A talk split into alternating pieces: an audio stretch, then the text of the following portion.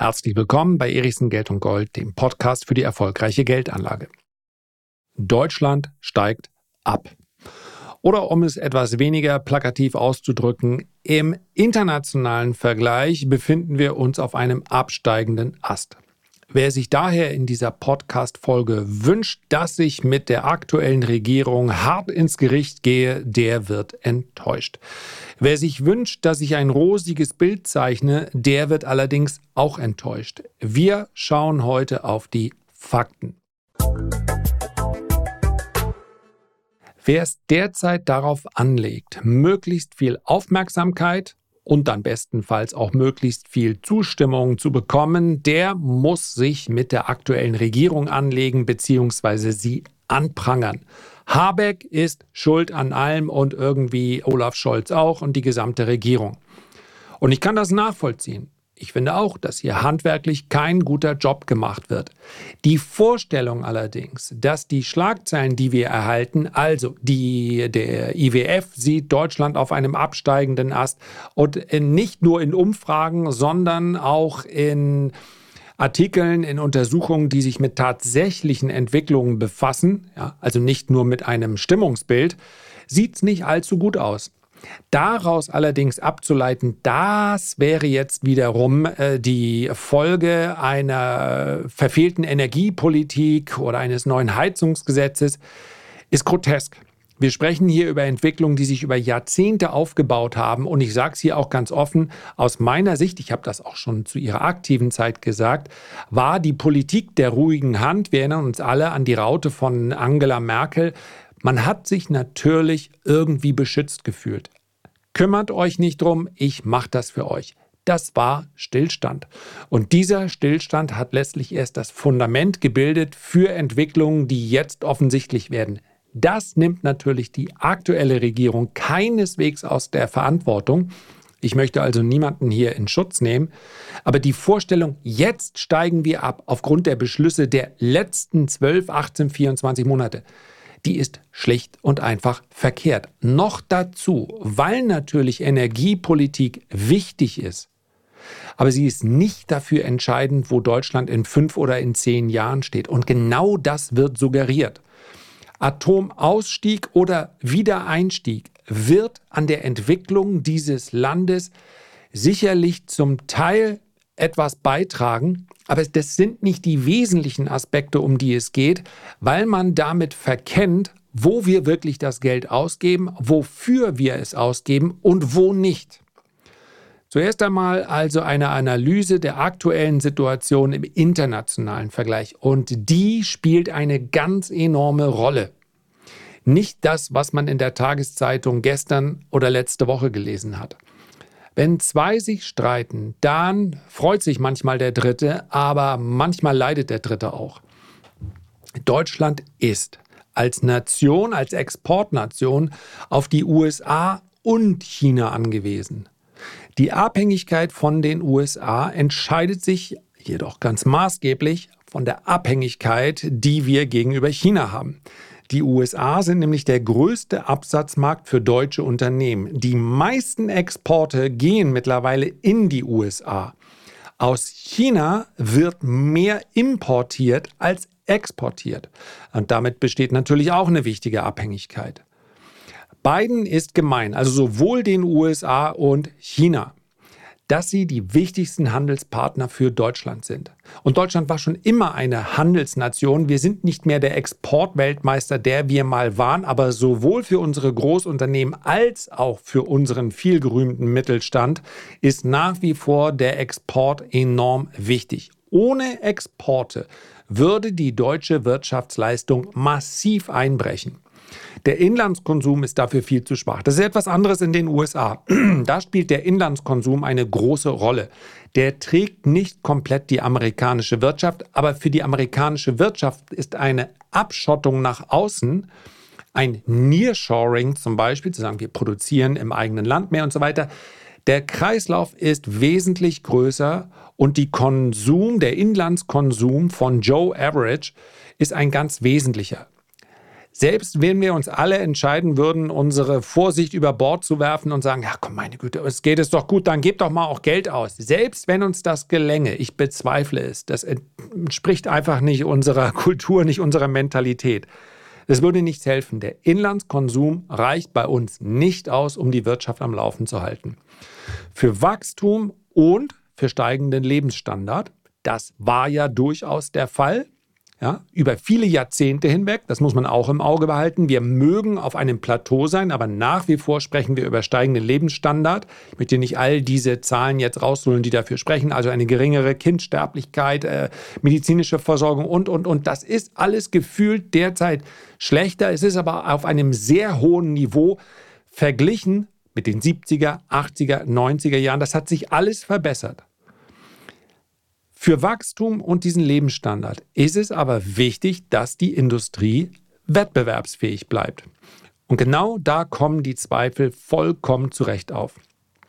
Die Realinvestitionen wichtiger Industriezweige stagnieren oder sie gehen seit Jahren zurück. Ob man jetzt den Fahrzeugbau in Deutschland, also die Automobilbranche, als eine einordnet, die uns noch über viele Jahre oder Jahrzehnte tragen wird, spielt erstmal keine Rolle. Politisch spielt sie immer noch eine ganz große Rolle. Aber das Investitionswachstum, das ist zurückgegangen seit der Finanzkrise im Jahr 2008. Sowohl absolut und damit natürlich auch relativ. Und zum anderen holen die anderen Standorte auf. China kann heute sehr viel mehr selbst produzieren, was früher importiert werden musste. Und zum anderen investieren die USA immer mehr in die eigenen Produktionskapazitäten. In Deutschland steigen die Investitionen in Produktionskapazität in etwa mit der Inflation. In den USA gibt es aber einen Boom. Das ist eine vollkommen andere Ausgangslage als noch vor zehn Jahren. Deutschland bekommt also nicht nur aus China Konkurrenz, sondern auch aus den USA. Die USA haben schon vor einigen Jahren sowohl auf politischer Bühne, da war es laut zu hören, aber dann tatsächlich auch in der Praxis begonnen, sich von China zu entkoppeln. Die US-Regierung und auch die EU tauften, ja, das ist ein schönes Wort, ich es in einem Artikel gelesen, diese Entkopplung zwar Risikominderung, aber am Ende bedeutet es das Gleiche. Man will unabhängiger werden von China. Und das wäre natürlich auch für Deutschland eine Option. Zu den größten und wichtigsten Industrien gehört bei uns nach wie vor die Chemie. Wir haben die Fahrzeugindustrie, da gehört auch der Transport mit dazu. Wir haben den Maschinenbau. Und dafür kommen halt sehr viele wichtige Vorgüter aus China. Und eine Entkopplung von China ist nur dann möglich, wenn man diese Güter selbst herstellt oder andernorts, also nicht in China einkaufen kann. Das findet zum Teil statt. Auch das in Europa findet das Nearshoring statt. Man also sagt, okay, wenn ein Werk in China geschlossen wird, geschlossen werden muss oder vielleicht auch mit einem gewissen zeitlichen Versatz dann abgewickelt wird, was zwangsläufig passiert, wenn man nicht mehr investiert. Ja, man muss permanent in solche Produktionsanlagen investieren. Wenn das nicht passiert, und das ist teilweise der Fall, dann werden diese Werke etwa in Polen oder in Ungarn gebaut. Das ist eben auch schon eine Form des Nearshorings. In Deutschland wird aber gerade weniger in die Produktion investiert. Das heißt, viele Investitionen werden zum einen von den USA abgegraben mit enorm hohen Subventionen. Während ich jetzt hier diese Podcast-Folge aufnehme, hat gerade Fitch die USA downgegradet, ja, von äh, AAA, das ist die höchste Note in der Bonität. Es geht hier also um die Kreditwürdigkeit, auf AA Plus, eine Stufe drunter. Warum? Weil ihre Ausgaben schneller steigen als die Einnahmen. Steuereinnahmen, ansonsten hat der Staat nicht allzu viel. So Fitch cut the US debt rating from AAA to AA citing America's erosion of governance and rising deficits. And the move comes two months after a last-minute deal that reached that was reached to lift the debt ceiling and avert the country's first ever default. US Treasury Secretary Janet Yellen called the downgrade arbitrary and said economic conditions had improved under the Biden administration. Und die Ausgaben, die steigen auch aufgrund dieser Subvention bzw. Investitionen. Das sind für mich durchaus sinnvolle Investitionen. Kommen wir gleich noch dazu. Und jetzt an dieser Stelle nun mal bei all den Aufregerthemen, die ich ja verstehen kann unter emotionalen Aspekten. Was wäre, wenn diese Regierung sich jetzt hinstellen würde und sagt, es tut uns leid, wir wissen, der Bundeshaushalt ist sehr angespannt. Ich lasse mich schon mal kurz vorauf gucken. Derzeit wird nicht mit höheren Einnahmen gerechnet. Die Einnahmen sollen im Jahr 2027, das ist wahrscheinlich auch realistisch, eher sinken. Also der Sollbedarf bzw. die Solleinnahme für 2023, das wird in etwa hinkommen, liegt bei 476 Milliarden. Fürs nächste Jahr werden nur 445 erwartet und 467 Milliarden im Jahr 2027. Das ist der Finanzplan. Das heißt also, die Einnahmen sinken und sie steigen auch nicht mehr auf, die, auf das Niveau, wo wir gerade sind. So, und jetzt stelle man sich vor, jetzt würde sich also eine Regierung, gleich ob Rot-Grün oder eine Opposition gewinnt oder wir sehen einen Putsch von irgendwelchen extremen Parteien und die sagen jetzt, ja, wir wissen, die Einnahmen sinken, aber wir glauben, wir sollten jetzt rund 20 Prozent mehr ausgeben. Ja, 20 Prozent wären in etwa 80, 90 Milliarden. Und wir haben es derzeit in etwa mit einem Drittel der Investitionsausgaben zu tun. Wer überlebt sowas politisch? Wenn sich da jetzt einer hinstellt, da ist nichts mit Steuerdisziplin. Das heißt also, wenn man jetzt sagt, ja, wir müssen auch mehr investieren, dann muss man in diesem Beitrag bestenfalls, egal wo man sich befindet, auf LinkedIn habe ich da einige Diskussionen geführt, ja, gemäßigt, also äh, völlig in Ordnung, dass man sich da miteinander austauscht, aber man muss natürlich auch sagen, wo kommt es dann her? Sofern wir diese vielgerühmte Haushaltsdisziplin einhalten wollen. Wir machen weiter. Wir haben es also mit einer mit einem Umfeld zu tun, in dem wir verhältnismäßig investieren, die anderen machen es aber. Und im Kern geht es darum, dass Deutschland unabhängiger wird. Aber wie soll das möglich sein ohne die entsprechenden äh, Investitionen? Ja? Wenn wir über Subventionen sprechen, dann ich bin ich mir der Tatsache vollkommen bewusst, dass das häufig zu verkehrten Anreizen führt. Ich bin nicht so sicher, dass diese Chipwerke, die hier bei uns gebaut werden, dass das die allerbeste Idee ist. Zu sagen, kommt her, wir sichern euch Subventionen in Form von drei oder sechs Milliarden zu. Oder mehr. Sachsen-Anhalts Landeshauptstadt Magdeburg hat den Zuschlag für eine neue Fabrik des Chip-Giganten Intel bekommen. Nach wochenlangen Gerüchten bestätigte Intel-Chef Gelsinger heute die Ansiedlung. Diese Werke werden natürlich gebaut, aber es gibt auch gerade für internationale und global agierende Konzerne sowas wie ein Subventionshopping. Also wenn dort dann die Subvention abgegriffen ist und nach Subvention wird man natürlich super Ergebnisse einfahren. Dann geht man eben in das nächste Land. Es ist dann billiger, so ein Chipwerk gegebenenfalls wieder abzubauen. Das ist, obwohl es eine teure Tasse Tee ist. Aber die Subventionen übersteigen das eben deutlich. Und dann woanders hinzugehen. Ich sage damit nicht, dass es verkehrt ist, weil letztlich ist es ja das, was ich fordere. Aber das sollte natürlich in einem Masterplan eingebunden sein, der bestenfalls beschreibt, wo sehen wir uns in zehn Jahren? Welche Industrien können wir hier wirklich anbieten zu einem marktfähigen Preis? Denn egal, ob wir über Globalisierung oder Deglobalisierung sprechen, auf den einen Weg oder den anderen, wird Produktion dahin gehen, wo sie günstig ist bei gleichbleibender Qualität. Wir haben also die Chemie, wir haben die Fahrzeugindustrie, wir haben den Maschinenbau.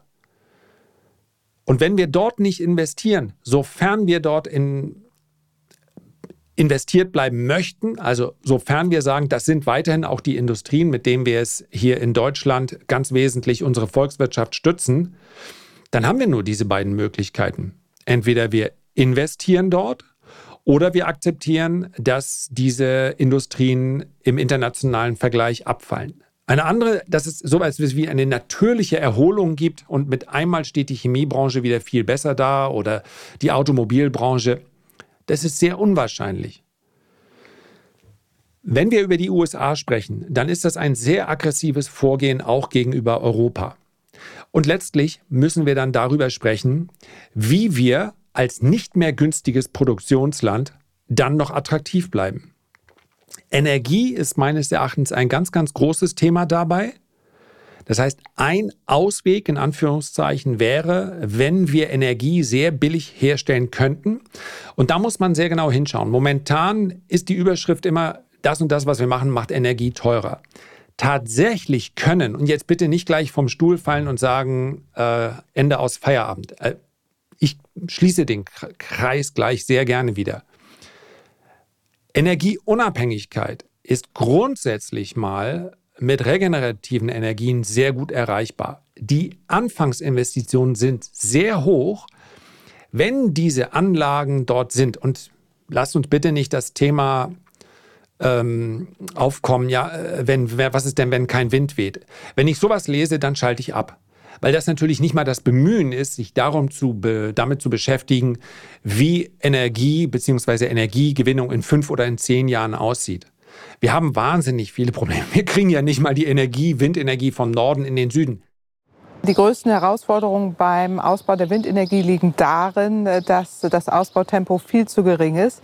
Es mangelt an schnellen Genehmigungsverfahren, es fehlen Flächen in vielen Bundesländern und Transportwege sind häufig gar nicht da. Und das macht das Ganze so kompliziert. Deswegen sind wir viel zu langsam.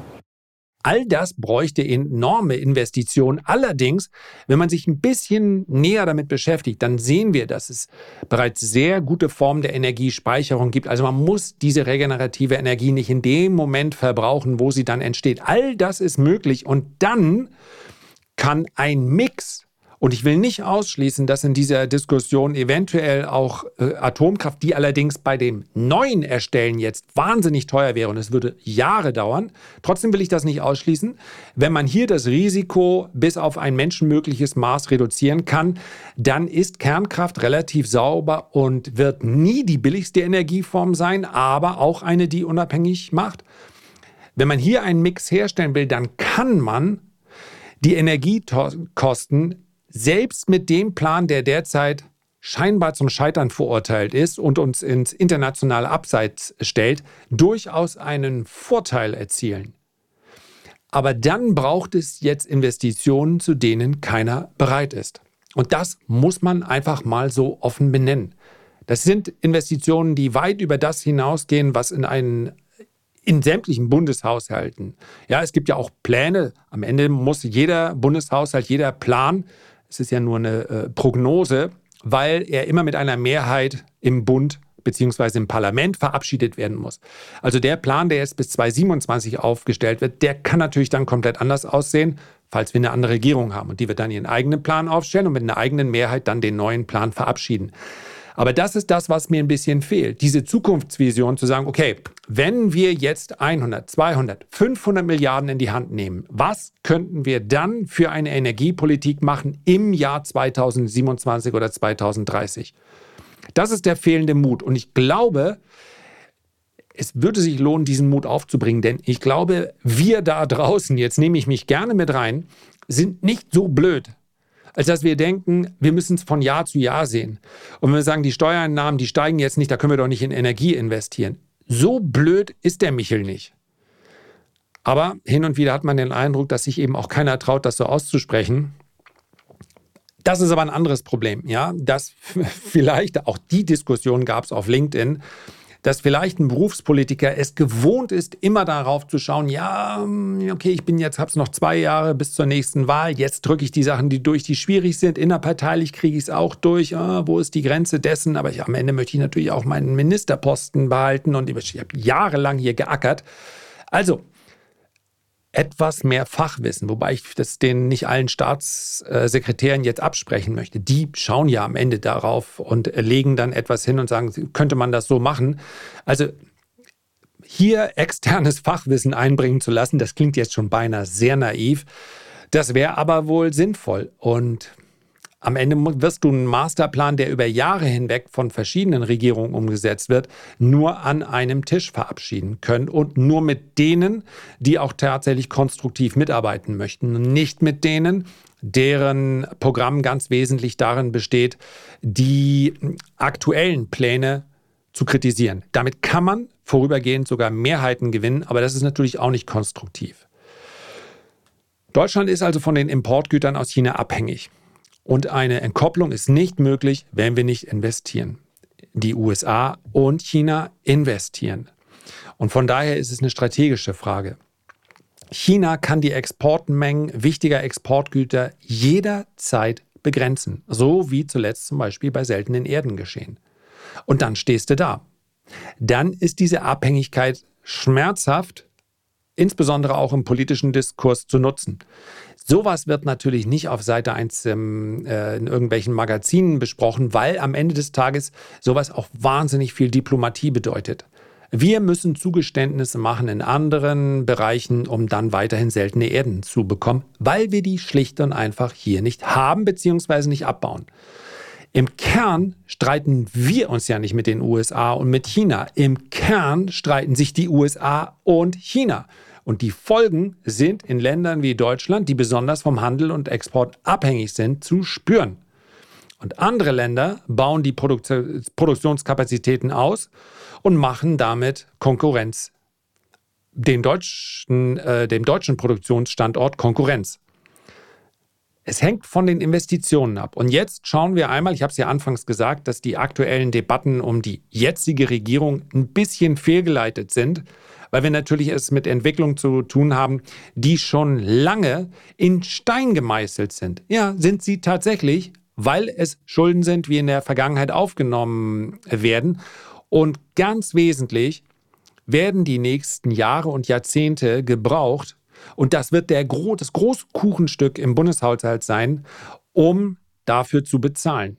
Ich gehe mal ganz kurz mit euch hier auf den Plan. Die, das könnt ihr übrigens, das sind keine inoffiziellen äh, Quellen, das ist das Bundesfinanzministerium selbst.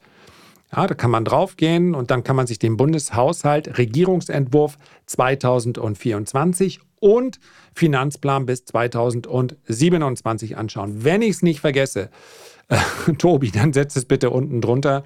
Ansonsten fragt nochmal nach. Tobi ist der äh, Profi, der meine Podcasts hier schneidet. Also ich habe schon gesagt, die Einnahmen bleiben bestenfalls konstant. Übrigens werden die Steuereinnahmen sollen um 20 Prozent steigen. Wahrscheinlich der Punkt, den man eher nur kurz behandelt hat. Steuereinnahmen müssen natürlich nicht nur Einkommensteuer sein. Steuereinnahmen können auch andere äh, Einnahmen sein. Also insofern, ähm, ja, man muss aber natürlich die Einnahmen steigen lassen, weil am Ende des Tages äh, steht sonst immer eine riesige Nettokreditaufnahme. Deswegen ist dieser Plan, so wie er da steht, grauslich. Aber natürlich genau das, was man von einem äh, disziplinierten FDP-Finanzminister, entschuldigt bitte die Ironie, erwarten möchte, weil Disziplin braucht es auch beim Ausgeben. Ja, und dann äh, stellt man sich in eine Tor. Und das ist, hat überhaupt nichts mit FDP-Bashing zu tun. Eigentlich, gerade wenn wir über sowas wie Aktienrente, immerhin denken Sie mal drüber nach. Also, das ist, äh, damit bin ich ja schon mal happy. Das ist schon mal ein ganzer Schritt weiter. Von daher geht's hier, das hätte jeder, macht jeder Finanzminister so. Sich hinstellen und dann darüber zu sprechen, weil die Krämerseele, die Haushalts, die, die, die, die Kaufmannsseele sagt dann, ja, wir können ja nichts ausgeben, was wir nicht haben. Also, was machen wir da? Ja, wir, wir nehmen einfach keine neuen Nettokredite auf. Wie machen wir das? Steuernahmen hoch, Ausgaben bleiben konstant. Das hat nichts zu tun mit den aktuellen Herausforderungen, klingt dann aber so, wie sich das viele wohl vorstellen. Die Investitionsausgaben, heißt es, Quelle Bundesfinanzministerium, bleiben weiter auf sehr hohem Niveau. Das heißt also, 2019 haben wir 38 Milliarden investiert. Den Begriff lassen wir erstmal weg, was der Bundeshaushalt als Investition ansieht. 2024, 2024 sollen es 54 Milliarden sein. Und in den Jahren 2024 bis 2027 stehen rund 23,2 Milliarden mehr zur Verfügung als bisher eingeplant. Das ist gar nichts. Man vergleiche das mal mit den Investitionen. Also nur mal als Vergleich. Meta hat für seine Investition in das Metaverse, ob das eine strategisch gute Entscheidung ist, werden wir dann nochmal sehen, bisher mehr ausgegeben als wir an zusätzlichen Investitionen in den folgenden Jahren geplant haben. Nichts von dem, was notwendig wäre, ist mit diesem Betrag möglich. Wir haben zahlreiche Sonderhaushalte, der letzte waren rund 100 Milliarden fürs Militär, die sind größer als das, was wir unter dem Punkt Investitionen stärken hier verordnen. Und das ist meines Erachtens das ganz große Problem. Dass überall von steigenden Schulden, die tatsächlich steigen.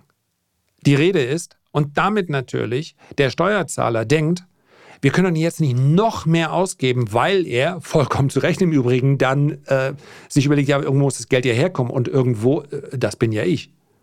Wenn wir das aber nicht machen, dann, ja, jetzt will ich nicht zu, äh, zu plakativ werden und mich in die Reihe derer stellen, die dann äh, damit Klicks haben wollen, aber dann wickeln wir letztlich hier den Produktionsstandort Deutschland ab. Und mit Blick auf den Bundeshaushalt ist es eigentlich, wenn man sich anschaut, wie groß der Anteil der verschiedenen Posten an diesem Bundeshaushalt ist, das ist bezeichnend. Wir haben ein Bundesministerium für Arbeit und Soziales, das ist mit Abstand der größte Teil. Wir haben die allgemeine Finanzverwaltung, wir haben die Bundesschuld natürlich. Und dann haben wir ganz, ganz viele Ministerien. Der größte Teil in dem Plan und auch in dem aktuellen Haushalt ist und zwar mit einem Anteil von 66 Prozent. Und er dürfte in den nächsten zehn, das ist mir zu weit, weil am Ende hoffe ich ja immer, dass sich äh, visionäre Köpfe durchsetzen können. Er dürfte aber zumindest nicht sinken, sondern eher steigen, deutlich steigen sogar, da kommen wir nicht drum rum. Das sind die Sozialausgaben, Personal und Zinsen. Ja, Verwaltung kostet uns in etwa 9 Prozent des gesamten ähm, Bundeshaushaltes. Man muss dabei aber fairerweise auch sagen, so, ähm, ja, also so lapidar dahergesagt, ja, schick mal Roland Berger oder McKinsey durch, äh, die ganze Verwaltung kriegst du auch mit der Hälfte hin. Das mag stimmen, aber wir dürfen nicht vergessen, dass du dann natürlich auch all diejenigen, die dort arbeiten, ähm, keine Arbeit mehr haben. Denn so viel Verwaltungsaufgaben in anderen Branchen gibt es dann auch nicht. Von daher, da muss man überlegen, wie man damit umgeht. Diese Sozialausgaben, das sind natürlich auch die Rentenaussprüche, Ansprüche, die da mit drin sind. Das sind die Zinsen, die wir für bestehende Schuld bereits zahlen. Und diese Kuchenstück, ja, dieses riesige Kuchenstück, wird allein schon aus demografischen Gründen, weil unsere Gesellschaft eben altert und weil weniger Steuerzahler für mehr Pensionäre und Rentner, ja, wir als Aktiensparer bauen ja jetzt etwas auf und verzehren es dann vielleicht. Vielleicht gelingt es uns auch nur, um von den Überschüssen zu leben, aber ansonsten wäre es auch vollkommen in Ordnung zu sagen, ich habe da auch einen Verzehrplan drin und bestenfalls rechnet man, kann man sich dann äh, so reich oder so hinrechnen, dass man, ich werde vielleicht 100 Jahre alt. So, das kann man machen. So funktioniert ja der Bundeshaushalt nicht. Das heißt also, diejenigen, die jetzt einzahlen, die müssen dann die Rentenansprüche bedienen. Das hat man ja nicht etwa angelegt, das Geld, das ist ein Verfahren, welches mal in wirtschaftlich starken Zeiten durchaus seine Berechtigung hatte und auch ein gutes war. Über viele Jahre hinweg hatten wir ein Sozialsystem, um welches uns die Welt beneidet hat, zu Recht. Aber ohne Wachstum geht es halt nicht auf. Und Investitionen machen, wenn man es fair rechnet, weniger als 10 Prozent der Ausgabenstruktur des Bundeshaushaltes auf. Ich möchte jetzt, ich könnte wirklich, aber dann tut es weh, darauf schauen, wofür wir tatsächlich wie viel dann ausgeben. Der Bundestag macht es nicht aus. Ganz ehrlich, natürlich sind es eine ganze Menge. Das ist in Brüssel im Übrigen sehr viel höher. Also das, was die Abgeordneten dann insgesamt, einfach die schiere Menge ist so hoch. Das heißt, ja, da ist ein gewisser Wasserkopf, aber ob die Abgeordneten jetzt äh, ihre Diäten um ein oder zwei Prozent erhöhen, das macht es alles nicht aus. Wir haben sehr, sehr wichtige Ministerien, die aber im Haushalt eine absolut untergeordnete Rolle spielen. Wenn ich mal von unten reingehe, ja, also wir haben die, die kleinsten Posten, sind der Bundesrat, der unabhängige Kontrollrat, ähm, Bundespräsident und Bundespräsidialamt. Das ist allerdings immerhin 0,01 Prozent geschenkt. Das ist absolut eine enorm hohe Summe, aber weniger als, die, als für die Royals im äh, Vereinigten Königreich ausgegeben wird. Wir haben den Bundesrechnungshof, Bundesministerium der Justiz, brauchen wir alles. Wir haben den Bundestag, ungefähr 0,24 Prozent des Haushaltes. Also ob die mehr oder weniger verdienen, das spielt am Ende nicht große Rolle. Kann allerdings sein, dass das hier auch nur die Verwaltung ist, beziehungsweise das Betreiben dass die Personalkosten woanders mit drin sind, das weiß ich nicht. Dann haben wir ganz wichtige, meines Erachtens sehr wichtige Ämter wie Wohnen, Stadtentwicklung und Bauwesen, macht 1,54 Prozent des gesamten Bundeshaushaltes aus. Und dann haben wir ja, man wünschte sich natürlich ein Zukunftsministerium. Wir haben im Übrigen Umwelt, Naturschutz, nukleare Sicherheit und Verbraucherschutz 0,51 Prozent. Dann sucht man natürlich irgendwo nach digitalem und Verkehr. Und das ist meines Erachtens irreführend. Verkehr ist enorm viel, also insgesamt sind 7,47 Prozent. Damit ist es noch keines der ganz großen Ministerien. Aber wenn man Digitales und Verkehr voneinander trennen würde, dann wäre Digitales irgendwo unten zwischen dem Bundesrechnungshof und dem Bundesministerium der ähm, Justiz. Und das ist das Problem. Ich könnte diese Folge noch sehr, sehr lange fortführen, aber letztlich ist es ein Thema, welches mm, ja, in, in einer Podcast-Folge nicht besprochen wird, besprochen werden kann. Was aus meiner Sicht eine sehr, sehr schnelle Veränderung der Lage jetzt für Deutschland bedeuten würde. Das ist aber vermutlich Utopie. Vielleicht schaffen wir es ja.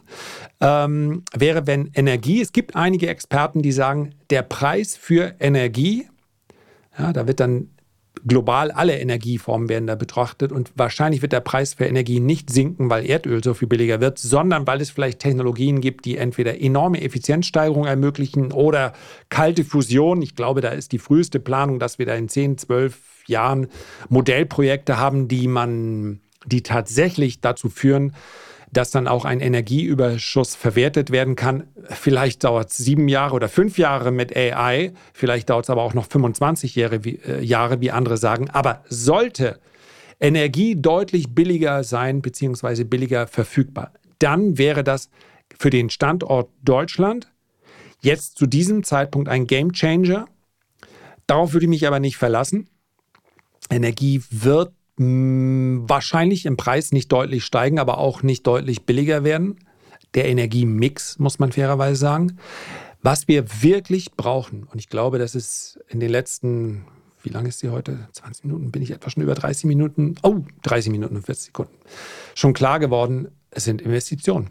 Da kommst du nicht drum rum. Zum einen in Bildung und zum anderen in Zukunftstechnologien. Und ich weiß, dass das ein Oberbegriff ist. Aber um zu wissen, was eine Zukunftstechnologie ist, das heißt natürlich nicht automatisch, wir machen ein eigenes Bundesjustizministerium für AI, sondern das bedeutet, sich Gedanken darüber zu machen, wie sieht denn der Standort Deutschland realistisch im Jahr 2030 aus? Ist es realistisch, dass wir dann ein großer Produktionsstandort sind für die Massenfertigung, sei es im Automobilbereich oder in anderen Bereichen? Ja oder nein? Man darf hier keinen Stein auf dem anderen lassen, sondern muss wirklich versuchen, das realistisch zu betrachten. Und das ist möglich. Und daraus muss man ein Bild basteln, was immer noch eine ganze Reihe von Unwägbarkeiten mit sich bringt.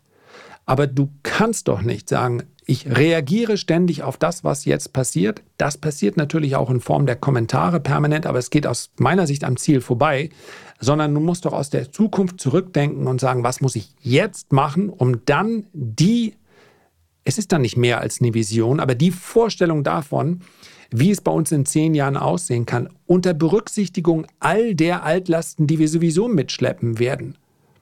Wie kann es dann hier aussehen?